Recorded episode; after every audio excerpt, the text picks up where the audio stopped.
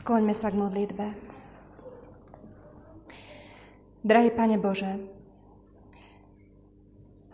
v našich vnútrach je mnoho myšlienok, možno rozmýšľame nad mnohými vecami, ale v tejto chvíli ťa prosíme, aby si nás nasmeroval k svojmu slovu, aby nás zasiahlo do, naš, do našich najhlbších vnútier, aby sme Tvoje slovo tak dokázali nielen počúvať, ale aj činiť v našom konkrétnom živote.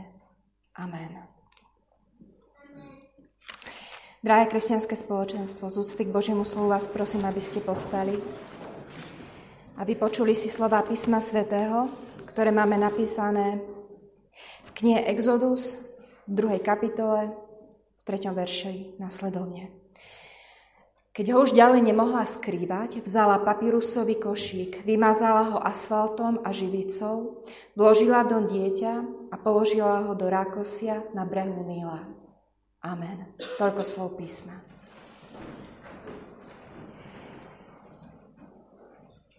Drahí bratia, milé sestry, ako aj milé deti. Nedávno sa mi na začiatku známej Gaderskej doliny naskytol veľmi milý pohľad. Dvaja približne 8-roční chlapci sa hrali pri potoku. Na sebe mali iba spodnú bielizeň, sprisahanicky sa chichotali a vyzerali, že studená voda im vôbec, ale vôbec neprekáža. Tento obraz mi pripomenul, ako som sa ja sama v detstve rada trávila čas pri potoku. Predpokladám, že mnohí z vás ste boli na tom ako deti podobne. Možno ani sa nám, ne, alebo podaj by aj nie a nemusíme sa ani čudovať. Predsa pri tečúcej vode sa detskej fantázii medze nekladú. A taký obyčajný potok sa dokáže pre deti stať zdrojom veľkej zábavy. Napríklad spúšťanie sa dolu prúdom na rôznych plavidlách, počnúc od starých pneumatík až po doma zhotovených malých plotí. Lenže už aj dieťa vie, že výber takéhoto plavidla musí byť veľmi precízny. Malo by to byť plavidlo, ktoré vás jednoznačne udrží nad hladinou, ktoré vie ustať aj nejeden kameň a ktoré sa do niekoľkých minút pravda, nepotopí. Takýmito myšlienkami sa zaoberala jedna matka istého trojmesačného chlapčeka. Ona to však zďaleka nerobila pre zábavu, ale pre záchranu života svojho milovaného syna.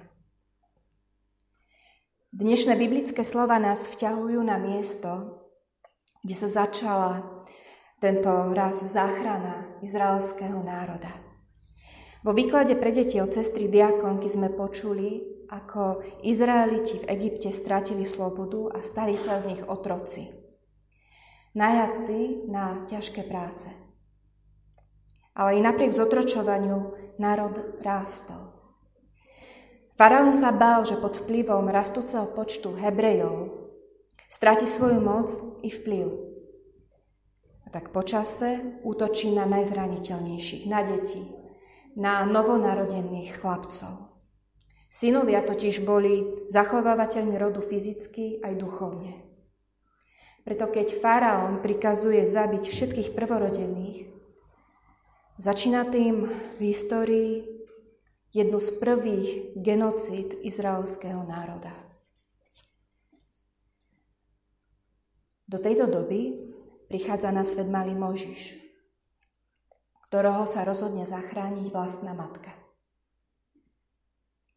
Letie papirusový košík, vymazáva ho asfaltom a živicou a kladie doň svoje dieťa. Hebrejský výraz košík je použitý v Biblii ešte dva razy. Myslím, že je to veľmi zaujímavé. Je použitý pri potope sveta ako slovo archa a neskôr pri zjavení na Sinaji ako archa zmluvy. A tak vidíme, že košík je takým akýmsi obrazom dôvery, ktorá ústi do nového života a záchrany. Košík ako obraz dôvery v hospodina je tým pomyselným plavidlom, ktoré sa nepotopí ani na rozbúrenej hladine životných okolností. A keďže sa chceme dnes zastaviť pri tom, ako viesť deti k živým vodám viery, je dobre povedať, že aj my, milí bratia a sestry, sme obrazne povedaní, povedané, povolaní pliesť košíky dôvery v hospodina i pre naše deti, vnúčata, ale aj krstné deti. Sme povolaní k tomu, aby sme naše dcery a synov, vnúčky a vnúkov učili dôvere v Pána Boha Dôvere však Boha naše deti vieme učiť len pod podmienkou, keď Bohu sami dôverujeme. Dôvere v Pána Boha učíme naše deti len vtedy, keď Mu sami dôverujeme.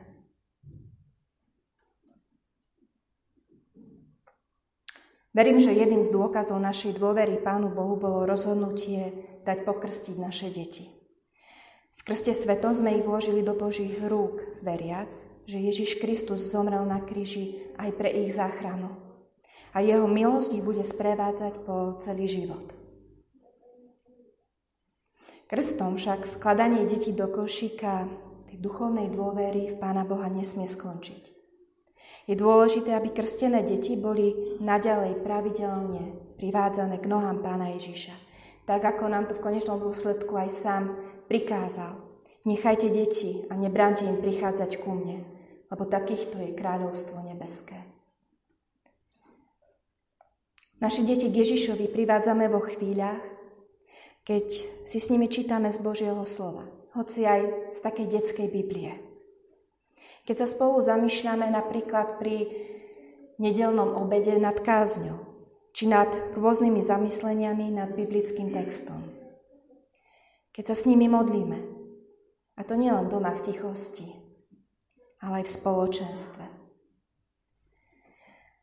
Preto privádzajme ich do chrámu Božieho, napríklad aj na detské besiedky, na rôzne ďalšie aktivity, ktoré ponúka aj náš cirkevný zbor. Pričom prosme Pána Boha o vytrvalosť v našom úsilí privádzať naše deti ku Kristovi. A ak tú vytrvalosť predsa len strácame, spomeňme si na tento príklad – Raz sa opýtali Benjamina Franklina, odkiaľ čerpá toľko vytrvalosť v úsilí o dosiahnutie určeného cieľa. Vynálezca vodu mal inieť pripravenú odpoveď. Pozorovali ste už niekedy pri práci sochára? Sto raz udiera na to isté miesto a aj tak nevidno ani najjemnejšiu trhlinu.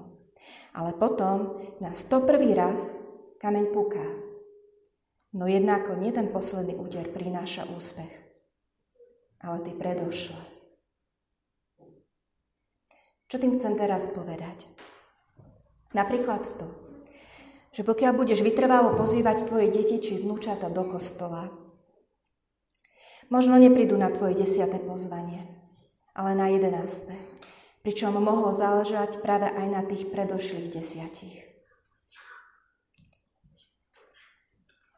Milí veriaci, dovolte mi, aby som sa spätne opýtala a aby som sa to opýtala aj ja sama seba ako matky, ako krstnej matky. Ako vyzerajú duchovné košíky našich detí a našich vnúčat? Nie sú deravé? Neťahá ich to k duchovnému dnu? Viete, pokiaľ zostávame pasívnymi pri učení našich detí dôverovať Pánu Bohu, ako by sme ich kladli do košika, ktorý má svoje diery. A je možno otázkou času, kedy sa pri plavbe duchovným životom potopí. Na našom postoji v týchto otázkach záleží. Príkladom je na Možišová matka, ktorá nečakala, kedy jej dieťa prídu zavraždiť. Ale bola aktívnou, Vložila svoje dieťa do košíka a položila ho na breh rieky. Bola to schopná urobiť, pretože dôverovala hospodinovi. Tak mala nádej, že jej syn bude žiť. Ďaka Božej milosti sa nakoniec z Mojžiša stal jeden z najväčších izraelských vodcov. A pre nás Je to inšpirácia k tomu, aby sme aj my vkladali naše deti do pomyselných košikov dôvery v Pána Boha. Tak nám nikto, ale skutočne nikto nezoberie nádej, že naše deti budú žiť tu v časnosti, ako aj vo väčšnosti, v kráľovstve nebeskom.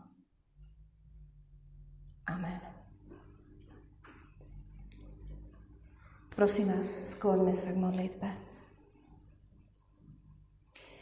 Drahý Ježiš, Ty si nám prikázal, aby sme prinášali naše deti k Tebe. A nech ich akokoľvek milujeme, zachrániť ich pred hriechom a dať im väčší život dokážeš jedine Ty. Hoci nám na nich nesmierne záleží, Tebe na nich záleží tisíckrát viac. Preto ti ich aj dnes, drahý náš Pane, vkladáme do Tvojej milosti. Nedopusť, aby ich košiky dôvery v Teba boli deravé. Naopak, vystielaj ich vierou a láskou k Tebe i láskou k blížnym. Tak ich košík bude jasne hovoriť, komu patria a kam smerujú. Oče náš, ktorý si v nebesiach, posveď sa meno Tvoje, príď kráľovstvo Tvoje, buď voľa Tvoja, ako v nebi, tak i na zemi. Je náš každodenný daj nám dnes a odpúsť nám viny naše, ako aj my odpúšťame vinníkom svojim.